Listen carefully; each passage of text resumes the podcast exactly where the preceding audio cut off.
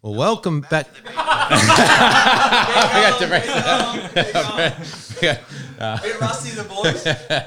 Welcome back to the Barefoot Punter. I used to be your host as always, the mug, but uh, not going to be your host so much uh, this year. But I tell you what, it's great to be back. 2021, I and thought the- we had a bit of a sort of anti-host thing going this year. I mean, well, that's what I said. I'm not going to be your host as always. Off the bat, Troy McClure. Come on. Not going to be your host as always this year. We're going to uh, be sharing that around, but fantastic to be back. 2021 and an exciting new platform for the Barefoot Punter. You will have remembered uh, two years ago, 2019, we started off, and now we're back. So it's uh, myself, the mug. We got Logical back for another year. Logical, They might have. They might have been. They've just heard another voice there too. Dicko from Dicko's mailbag. we've, we've I, I feel like I'm. You know, I used to watch back in the day the TV, children TV, Agro's mailbag. I feel like I'm reliving my youth. Excited to be back on the mailbag. So the barefoot punter at the mailbag. It's a little bit. It's a good ring, isn't it? And so let- let's introduce Dicko to the barefoot punter. Boys, it's a pleasure. The Silver Fox, the pipes. He's uh, he's had the jumper on the whole time we've been at the lair, which I'm calling it. It's like a little palace where Melbourne's probably top seed bachelor does some of his very best work, and he took the jumper off, got the pipes out just as we started to record. It's proper effort behaviour. I'm excited to be around it. Looking forward to this year. We've got some rugby league, the Hugby League this year. Benny, welcome.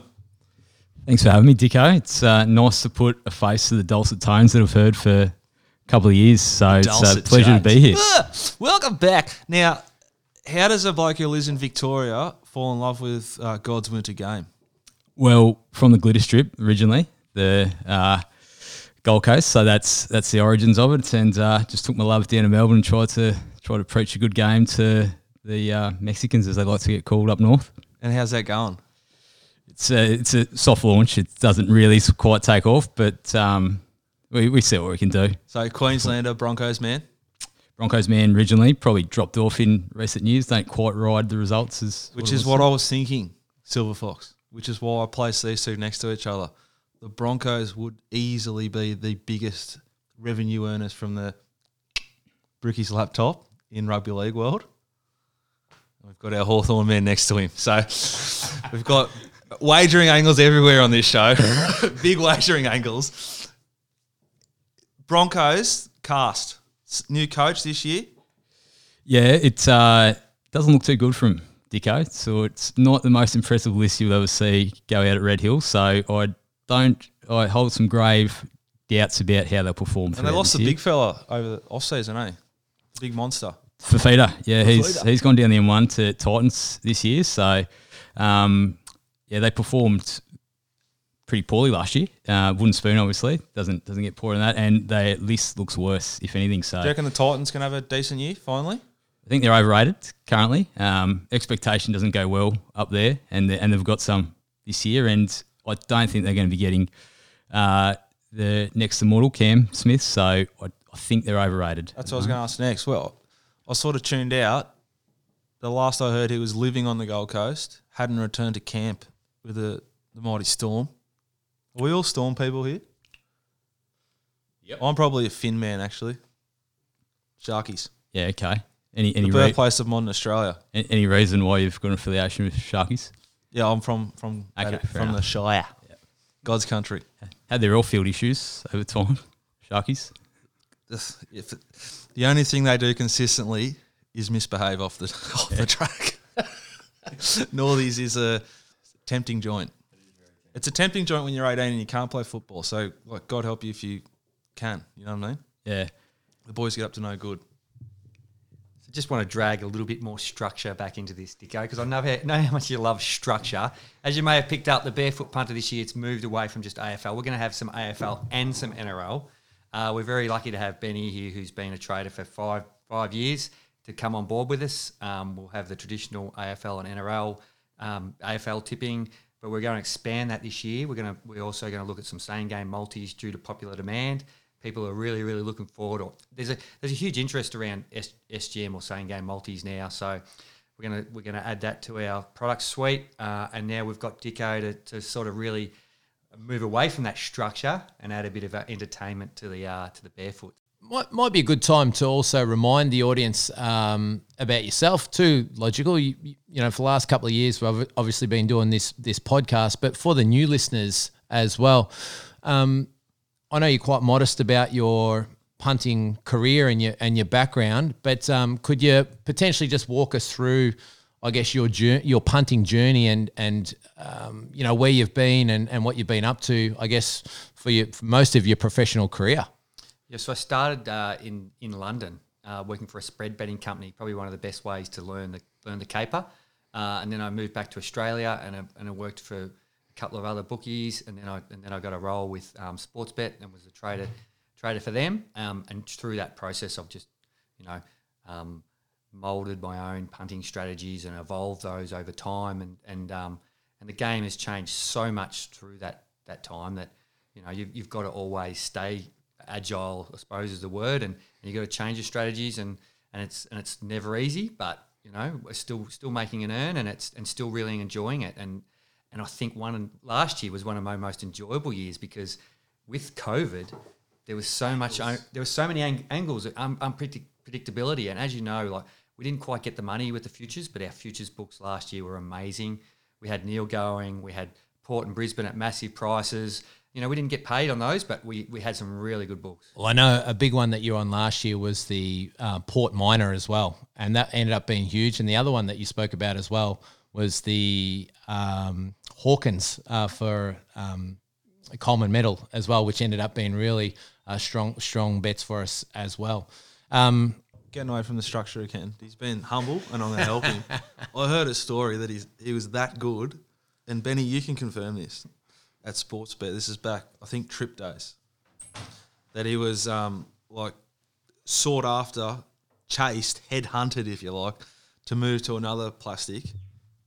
And he sort of flexed a little bit as he does, as he did when he took his shirt off when we started recording the show, and just re- locked in one of the all-time great contracts in Sportsbet's history. Benny, any truth to that? All of this was before my time, Dicko, but it's it's a stuff of legend. Yeah, it's, uh, it, it's made its way up and down Collins Street. The rumours around around the logical one. Do not fuel the fire, Benny. It's uh, it's good to have you, but that's, we don't need to be fueling Dicko's fire. I mean, I mean, we, we, we cut Benny a little bit short. So, you're a, what is your position? What's your job? Uh, as as Cam touched on, head of rugby league, so the rugby league trading department. Um, I'm in, I'm in charge of the overall product. So fundamentally, as you would know, Dicko, it's basically about setting um, setting the lines and going through the.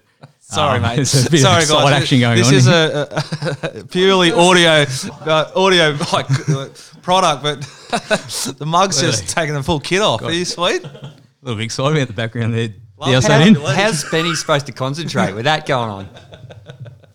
Seriously. Sorry, Ben. Trying debut here. Yeah, you only It's, say uh, Bill, you just nude it up. Like seriously, this is, could have done that in the SEN studios. So Benny, um, you know, new to the program this year, and and it's fantastic to have you on board, mate. And, and we're really excited to bring some NRL uh, to the punters as well. Um, you know, there's I just know, even speaking to my own mates, you know, there's so many guys want to get on the NRL and all that sort of stuff. So we're super excited to have you. Maybe can you talk um, the listeners out there through your own punting journey? You know, where did it start for you? Um, how long you've been doing it, and um, yeah, and maybe even what are some of the some of the angles or some of the things that you might even think about or look for when you're thinking about pricing up a game.